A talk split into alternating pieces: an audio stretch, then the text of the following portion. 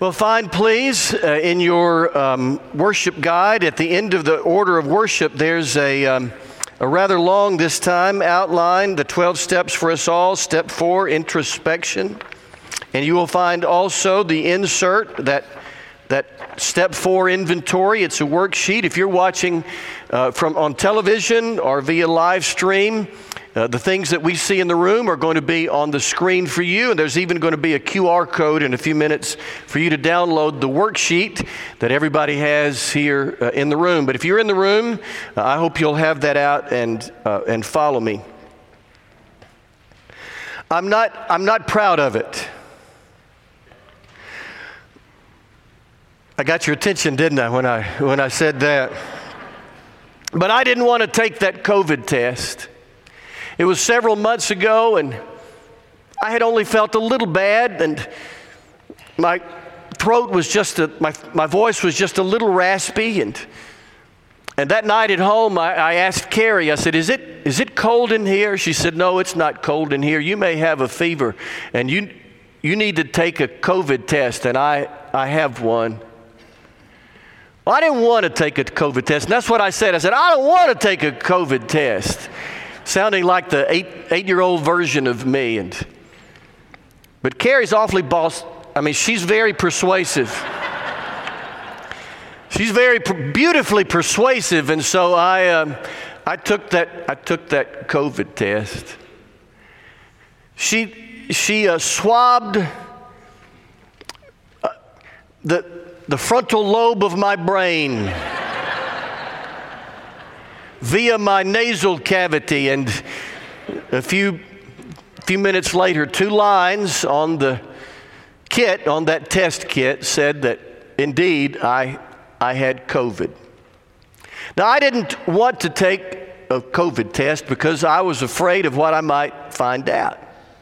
I was afraid that I would find out something I didn't want to know, then I'd have to do something I didn't want to do.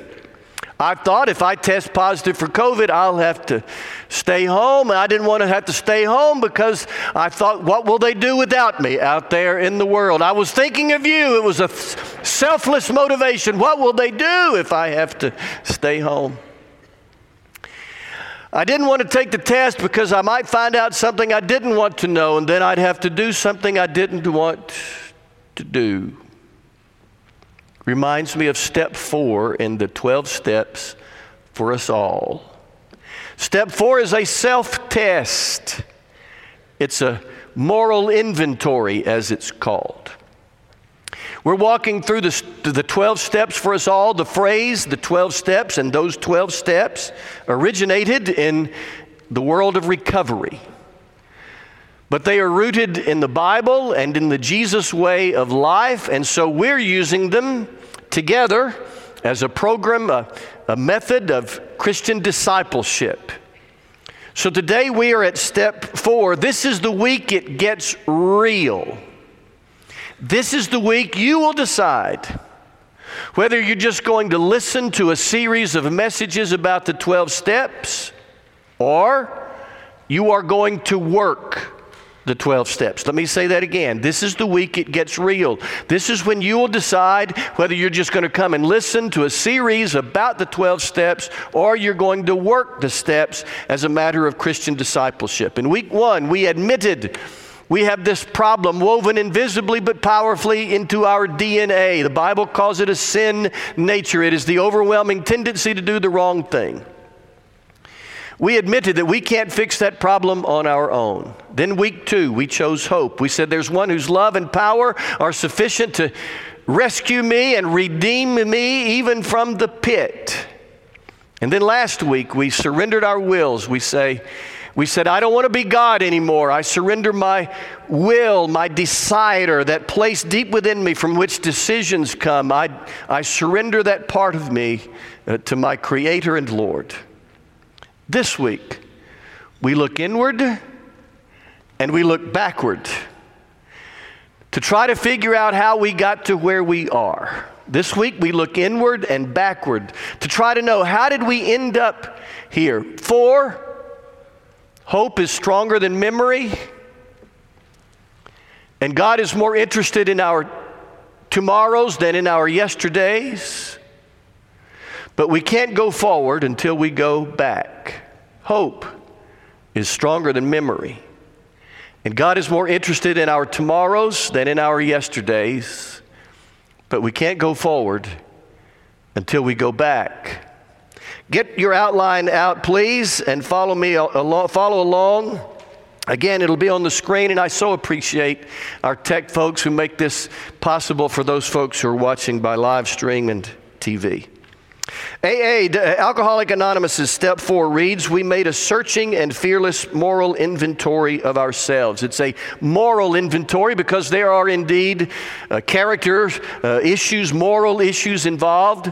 But it's also called moral because it is an honest, a truthful inventory. And it is important to note that we are taking our own inventories, not each other's inventories.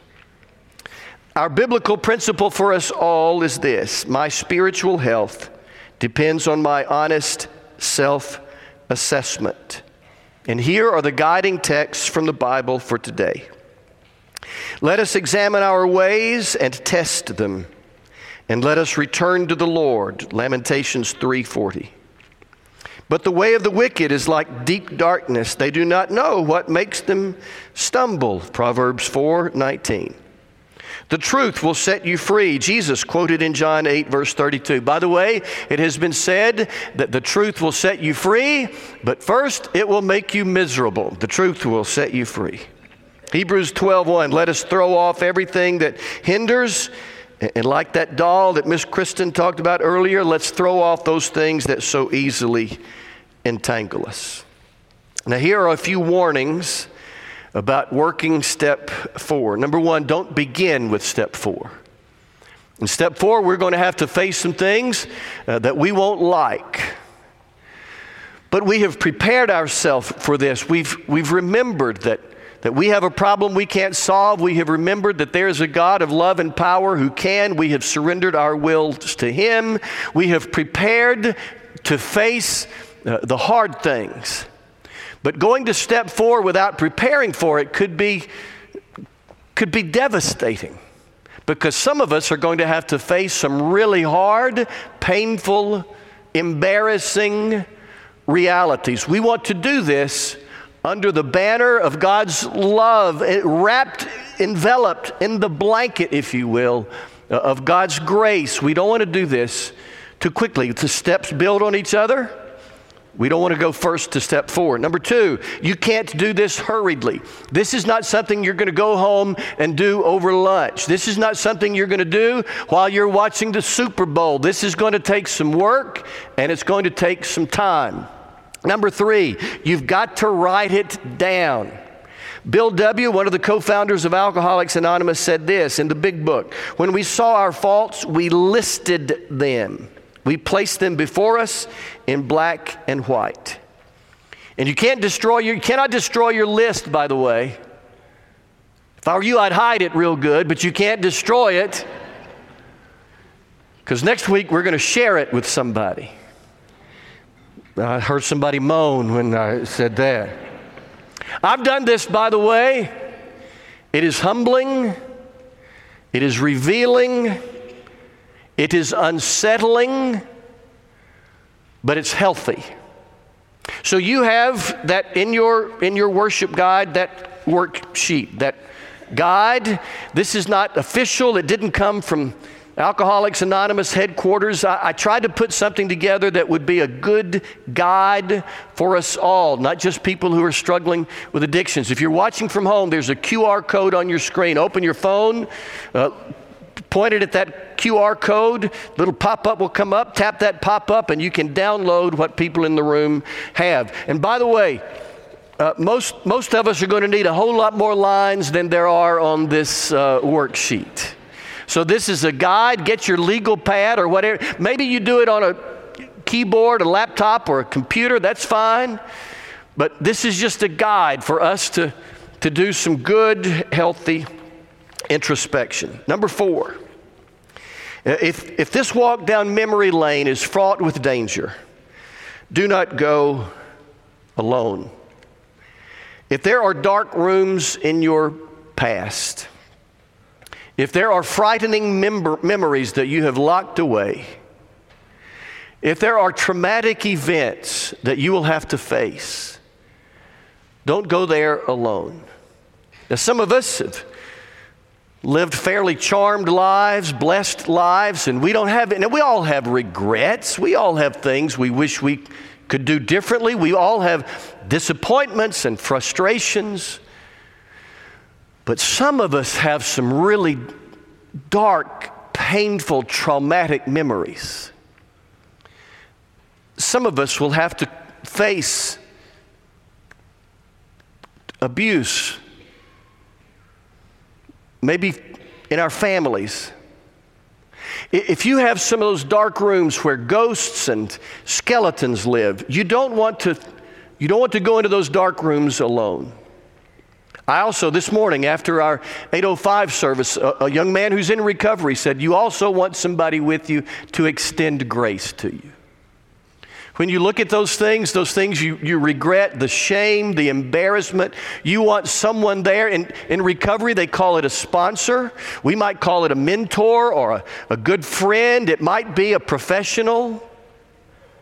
But you want somebody there in that dark room with you if it is frightening and if it is shameful, you want somebody to extend grace to say, This is not your identity. This was a bad choice, but it is not your identity. So if this trip down memory lane is fraught with danger, don't take that trip. Don't take that trip alone. Keep following on your handout. Step four is not about just listing our failures, it's about understanding the why behind our failures? Why is it we can't shake them? Why is it that these cho- choices are recurring in our lives? Bill W., again, one of the co founders of Alcoholics Anonymous, wrote We searched out the flaws in our makeup which caused our failure. We're going to look at our bad choices, our moral failures. We're going to look at the ways we've hurt people. We're going to look at the ways we have messed things up for sure. But we're not going to stop there. We're going to ask why is it? What are the roots and the reasons behind my recurring moral failures? We're going to ask questions like uh, why is it that, that I want to self medicate?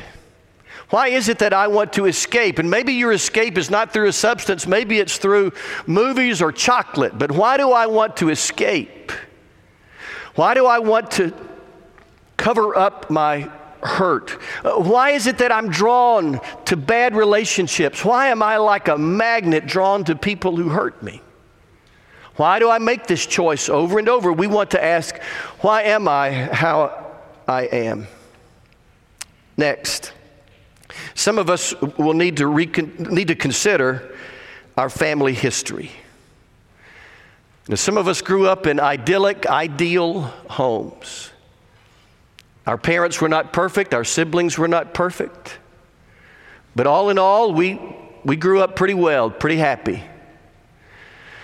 But there are some of us who who'll have to admit that, that some of our moral failures, some of our recurring hurts are rooted in, not excused by, but rooted in some of our experiences in the formative years of our lives. When we were young, we watched, some of us watched parents treat each other badly.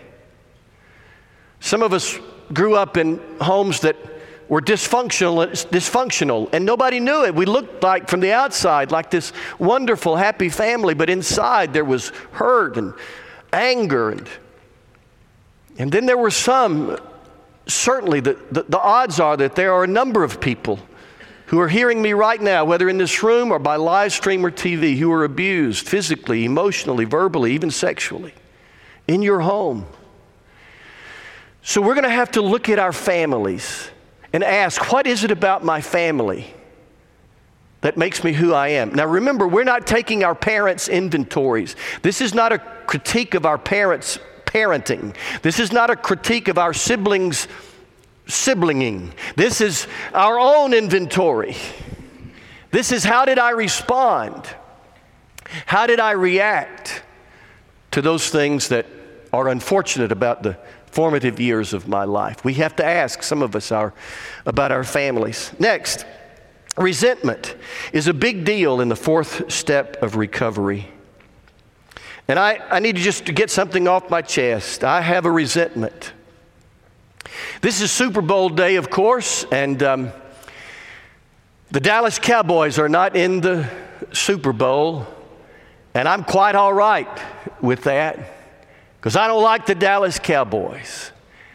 I've been mad for 34 years now at Jerry Jones. In 1989, the Dallas Cowboys were coached by my favorite NFL coach ever, Tom Landry. And when Jerry Jones bought the Dallas Cowboys, he fired Tom Landry, and I got mad, and I've been mad for half my life over, over that. By the way, I'm not giving up that resentment. I'm going to hang on to it. I kind of enjoy it. Anybody, anybody else harboring a resentment? Maybe one a little more serious than my resentment against Jerry Jones? Resentment is a big deal in the 12 steps. Bill W. again on your outline. Resentment is the number one offender. It destroys more alcoholics than anything else. From it stem all forms of spiritual disease. A life which includes deep resentment, leads only to futility and unhappiness. And that's true whether you are, an, uh, you are addicted to some substance or to some compulsive behavior or not. So, this is the work, he said, that provided healing. It's on your outline. Putting out of our minds the wrongs others had done, we resolutely looked for our own mistakes. Though a situation had not been entirely our fault, we tried to disregard the other person involved entirely. Where were we to blame? The inventory was ours, not the other person's. We could spend more time than we have here on resentments, but if you're going to work the, these steps as, as a matter of Christian uh, discipleship, then please pay attention to those, those resentments. Next, step four is not about just beating ourselves up. I want to be real clear here. Looking inward and looking backward is not just about shaming ourselves, it's not about beating ourselves up. It's not about wallowing in our shame. It's not about uh, recycling our regrets. I've always heard that birds will throw themselves into their reflection in glass. That when they see their reflection, they will throw themselves sometimes violently into that glass over and over, often until they killed themselves.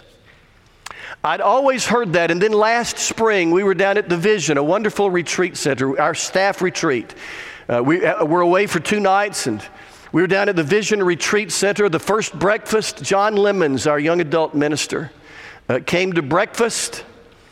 And uh, he said he had been awakened that morning by the sound of thuds against his window. The rest of us were already up praying. John was still asleep. And he said he was awakened by, by the thuds of the, uh, against his window. And he brought a video there was a cardinal just outside his window. There was a, a, balcony that ran alongside his window. The cardinal would perch over here on the, the wrought iron railing and was throwing itself violently against that window. It would fall, get up, and fly back to the, the, the railing of that wrought iron gate or fence there and and throw itself violently against that window. That is not step four. Step four is not seeing our reflection and then recoiling in shame and beating ourselves up. It's not, a, it's not about that. This is not about beating ourselves up. It's not about wallowing in our shame. It's not about recycling our regrets. But it is about owning what we need to own. So if we work step four well, We will not beat ourselves up, but we will own what we need to own. You and I are dangerously, notoriously adept at rationalizing and justifying our moral failures. We are dangerously and powerfully adept at rationalizing, at justifying our own failures. We can explain away just about anything. So, if we're going to work this step right, then we're going to have to declare up front when I, when I come face to face with a moral failure, a way I've hurt someone, a way I have messed up, I will not, I will not explain it away. I will not blame my parents or anybody else. I will not blame society. I will not blame my circumstances. And I will not declare, I'm only human.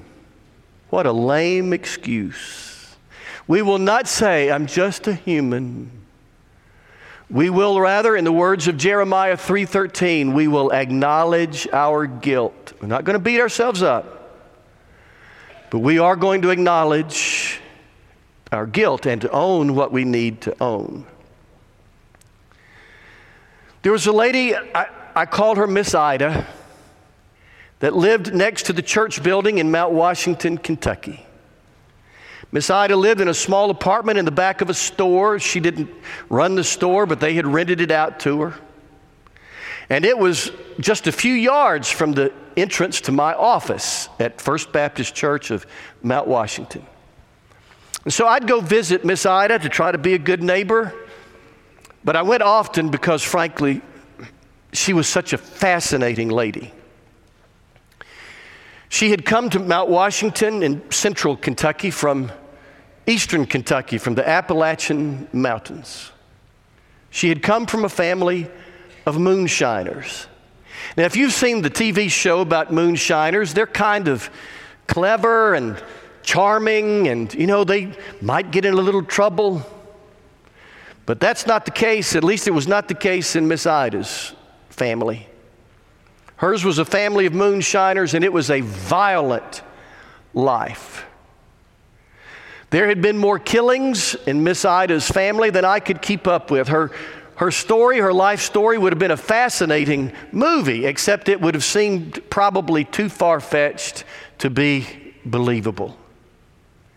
As best I could tell from my visits with Miss Ida, she had one remaining son named Paul who was in prison. One day there was a young man out in Miss Ida's little bitty yard. And I went over to introduce myself, and the young man introduced himself as Paul. Paul explained his, told me his story. He said, uh, well, he, he was a, he's a believer, he's a follower of Jesus. He was not going to church, he had been disappointed by church. And although this was a long time ago, he never did go to church that I knew, but he had gotten his life turned around in, in prison. And what Paul said to me was so uh, meaningful to me that I hurried the few yards into my office and I wrote his words down. And I think you have them on your outline almost word for word. I was in prison for 27 years, all total, for violent crimes. Four of my brothers were shot to death, and my father was shot to death when I was a boy. I've abused alcohol and drugs. I'm a recovering alcoholic now. It finally dawned on me after 27 years in prison that I was the problem. It wasn't my world or my past, it was Paul. Some would have said that Paul's violent crimes were inevitable. But Paul, finally chose not to play the role of victim. Therefore, Paul's yesterdays no longer define his tomorrows. Paul quit blaming the world and society and his family and recognized the problem was Paul, and therefore his yesterdays do not define his tomorrows. If you will work the fourth step as a matter of Christian discipleship, you will face things that will be difficult to face. Let's not beat ourselves up, but let's own what we need to own. And then, that wonderful line from my big fat Greek wedding can be true of us. Do not let your past dictate who you are, but let it be part of who you will become. Do not let your past dictate who you are, but let it be part of who you will become. You don't have to let your past dictate who you are, but you have an opportunity to let it be part of who you will become. And this week, you will decide whether you're going to come and listen to a series of messages or you're going to look inward and backward